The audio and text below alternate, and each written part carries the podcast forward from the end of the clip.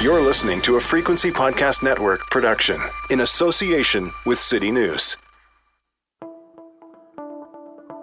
When a government announces that it is finally giving the people what they want, that it's enacting a long overdue and almost universally popular policy, there's really only one thing to say in return as a citizen. That's great! But how? And when? Speaking as your finance minister and as a working mother, we will get it done. High quality early learning and childcare for an average of $10 a day. That clip was our finance minister, Chrystia Freeland, in April of 2021. And the how and the when have been evolving since then. First, the government had to make deals on that funding separately with every province and territory. Then, daycares had to make their own deals with the governments implementing those programs in every province and territory. Then, they had to figure out how to sign up those daycares and distribute the money and get a handle on the costs. But that's mostly paperwork, and it's mostly all done, and the framework is mostly in place. And yes, in some places, daycare is already much cheaper than it was before. But not everywhere, and not all the time, and not for everyone. That's because the last part of this plan is the toughest. Once it's all done on paper, then the children have to actually get cared for. And that means workers workers who are in short supply in many places owing to low wages, tough working conditions, and few benefits. Workers who often leave for a better job.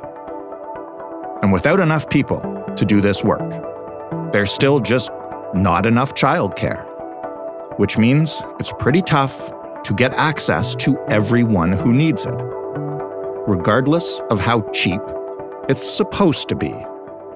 So now what? I'm Jordan Heath Rawlings. This is The Big Story. Emma Arkell is a freelance reporter based in British Columbia. She investigated the implementation of the child care policy for Chatelaine. Hi, Emma. Hi, thank you for having me. You're welcome. I know this is kind of a complicated story that's been a long time coming. And I think a lot of parents who are listening to this are probably wondering where their $10 a day childcare is. Yeah, that's a fair question to ask. Maybe we could start with the initial federal announcement of, you know, okay, we're going to do $10 a day childcare. What did the government promise at that time and and what were they going to provide to make it happen? Like give us a sense of the journey from that. Right. So in May of 2021 uh, as part of budget 2021, the government, federal government announced uh, $10 a day childcare.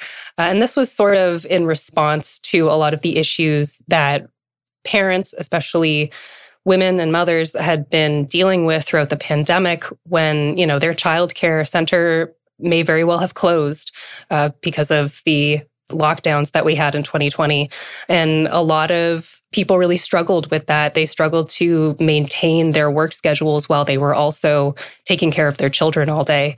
And so the government announced this $10 a day childcare system, building out this universal childcare system, which uh, many governments have promised to do before, and uh, none have really been successful. So there was this $30 billion money put aside to be dispersed to the provinces so that every province could uh, sign on to these agreements and build out their childcare systems.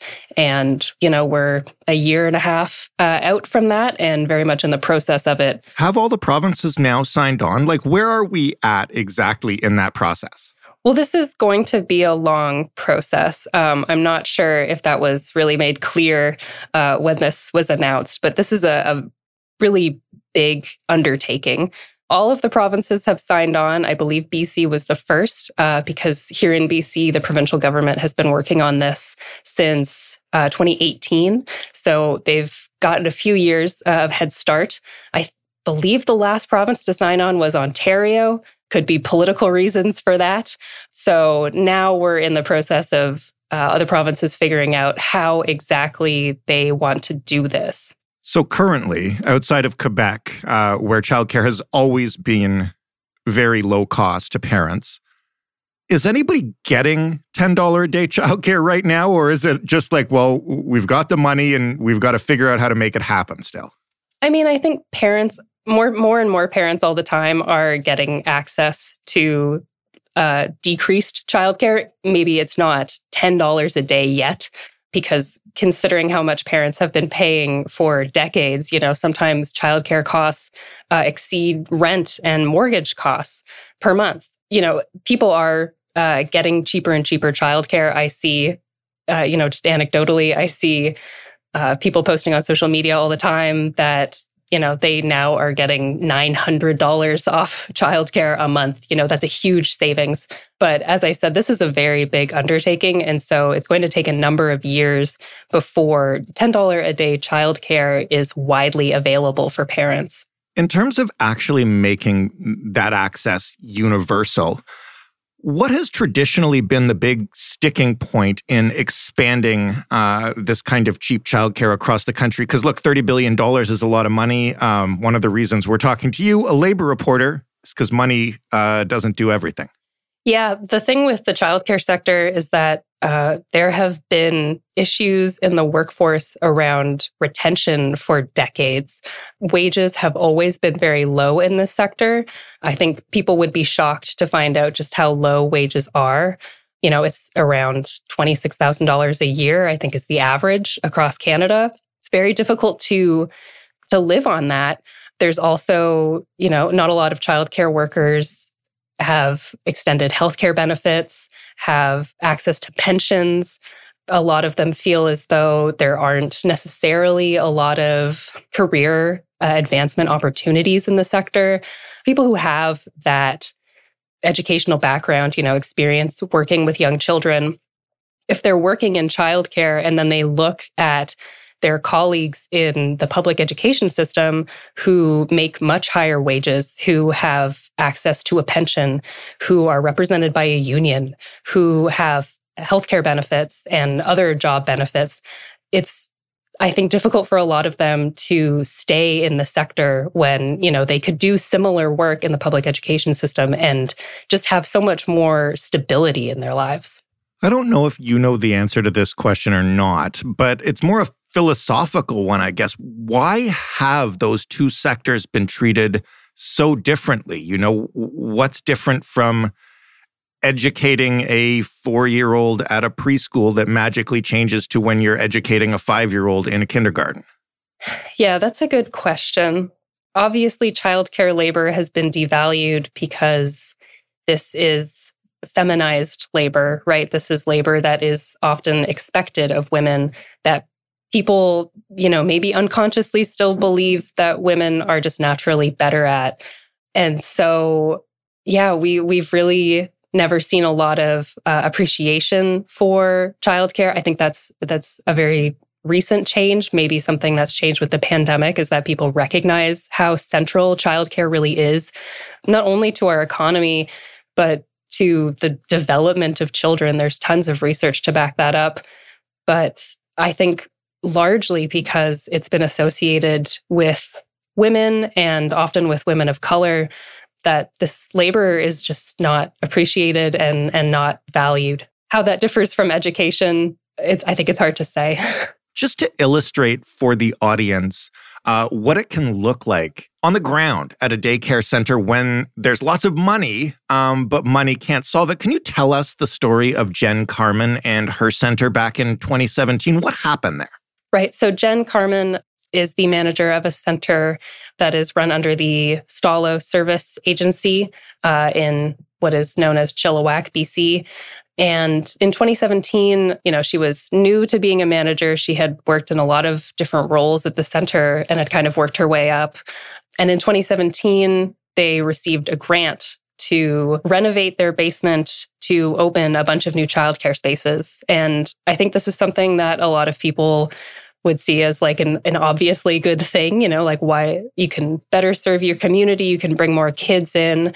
But Jen was really worried because she knew that she had had a lot of issues finding childcare workers and, and keeping childcare workers. Um, and so they went through with the renovations and those spaces were open for a while.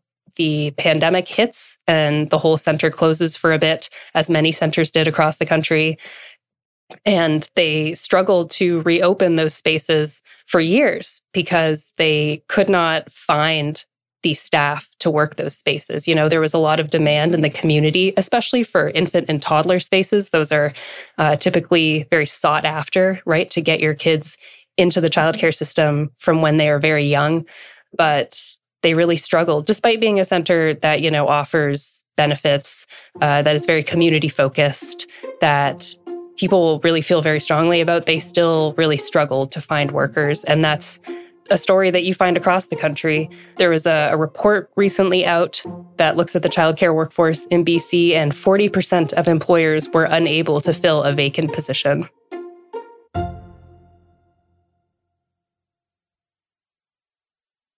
What kinds of things have or haven't been tried to solve the staffing problem? You know, to your point, uh, in the last couple of years, we've realized how essential childcare is in the lives of so many Canadians. Have the provinces realized this and tried different tacks to get more people into this workforce? Well, all of the provinces, I believe, are looking at raising wages in some way. In some provinces, you find wage grids that set very clear wages. You know, they set a wage floor. So we know that everyone in the sector is being paid at least a certain amount. Um, and then it goes up based on credentials and experience. Other provinces are on their way to a wage grid and are doing wage enhancements. And so that's, you know, an extra one to four dollars an hour if you have a certain credential. Um, those are also typically paid retroactively. Those those raises. A lot of provinces are also you know, opening up more spots in childcare programs uh, at colleges and universities to, you know, get more people into the sector. And recruitment is very important. But I think what we really need to be looking at is retention. How do we keep people who are already in the sector from leaving, you know, for jobs in the public education system or just for other jobs entirely? When we improve retention, we will also make it easier for the people who are bringing in to stay in the sector. And I think that's that's really the key, and that's what the research that's being done in BC is showing. One of the things you mentioned, aside from uh, wages and benefits, was a sense of career advancement. What does that look like in the childcare space? And when you talk to childhood educators, you know, what do they want to see from a career in the sector that they're not getting? I think one thing is and it's connected to wages. It's it's seeing that if you do, you know, increase your uh, your credentials, you will earn more and you will earn significantly more. Right now in the sector, there's really no guarantee of that, and I think the differences between different credentials, what they're earning, uh, is is unclear uh, or is just not enough to encourage people to go back to school. I realize this is always a dicey question, but given that spots are in such demand, what about changing the educator to child ratio, making it so more educators could cover more kids? Obviously, safely and that would have to be ascertained but do you know what i'm saying like if we can't beat this just by throwing money at it how else can we do it well money is always going to be appreciated right like yeah the wages need to go up. Uh, there's really no debate about that. Some of the wage floors that we're seeing like in Ontario I think currently the wage floor is $18 an hour it's it's very difficult to live on that and and that's not going to attract anyone to the sector so we really need to be ambitious about our wage grids and also really aware of what inflation and the rising cost of living has done to people's wages the wage floors that people were talking about in 2019 really don't make any sense in 2023. On top of wages, you know, what we see is that benefits are really important in retaining workers, you know, so that can be paid sick days, which in a sector uh, where the work is so physical, both because you're working with children, you know, you're bending down to be at their level, you're picking them up, you're running after them, um, and also because you get sick a lot working with kids. Anyone who's worked with kids knows that in the fall and in the winter, there's a lot of viruses going around that's only gotten worse this year. And so extended health benefits are essential. Paid sick days beyond, you know, provincial minimums are, I would also say, essential. These things are going to keep people in the sector by preventing burnout. And I think that's that's another key and so provincial programs that somehow incentivize employers to offer those benefits, I think will be very helpful in keeping people in the sector. Is it feasible, though, to tamper with those regulations? And how much do those regulations vary from province to province anyway, in terms of like educator to kid ratio? And listen, I am not uh, advocating for increasing it. I can't even care for one child myself. So I understand it's a job. I've never heard anyone suggest that the ratios should be, you know, expanded so that there are more children per educator. I, have never seen that suggested. I think as we're building out this system, which again is going to take a number of years, you know, we have, I think, like a 10 year sort of uh, view of this. I think 10, 20, 30 years is really what we should be looking at. This is a system that we should have, you know, this should become a permanent part of Canadian society. And so it's going to take a number of years to build that out. I think quality and ensuring the quality of childcare is a top of mind for educators and advocates. Um, and so tampering with ratios at all, I've, I've never heard that put on the table. I think centers also have a good idea of what works for them. And that comes up in the piece, you know, at uh, Alamothou, the center that I, I sort of profiled for this piece, they run at a higher educator to child ratio. So they have more educators in the room than the provincial minimums because for them, that is what quality childcare is.